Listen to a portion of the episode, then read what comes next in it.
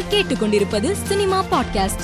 சமீபத்தில் வெளியான பீஸ் படத்தின் வெற்றிக்கு அப்படக்குழுவினருக்கு நடிகர் விஜய் விருந்து கொடுத்துள்ளார். இதனை நெல்சன் அவருடைய வலைதள பக்கத்தில் பதிவிட்டுள்ளார். சிவகார்த்திகேயன் ஞானவேல் ராஜா மீது தொடர்ந்த வழக்கில் தீர்வு காண சமரச தீர்வாளரை நியமித்து சென்னை ஹைகோர்ட் உத்தரவிட்டுள்ளது. சந்தானம் கதாநாயகனாக நடிக்கும் புதிய படத்தின் படப்பிடிப்பு இன்று பெங்களூரில் பூஜையுடன் ஆரம்பமானது. வீரமே வாகை சூடும் பட வில்லன் நடிகர் பாபுராஜ் மீது மோசடி புகார் கூறப்பட்டதை அடுத்து போலீசார் வழக்கு பதிவு செய்து விசாரணை நடத்தி வருகின்றனர். தமிழ் சினிமாவின் முன்னணி நடிகராக வலம் வரும் சூர்யா காவல்துறையின் சேவை இயக்கத்துக்கு ரூபாய் ஆறு லட்சம் மதிப்புள்ள வாகனத்தை வழங்கி உதவி செய்துள்ளார்.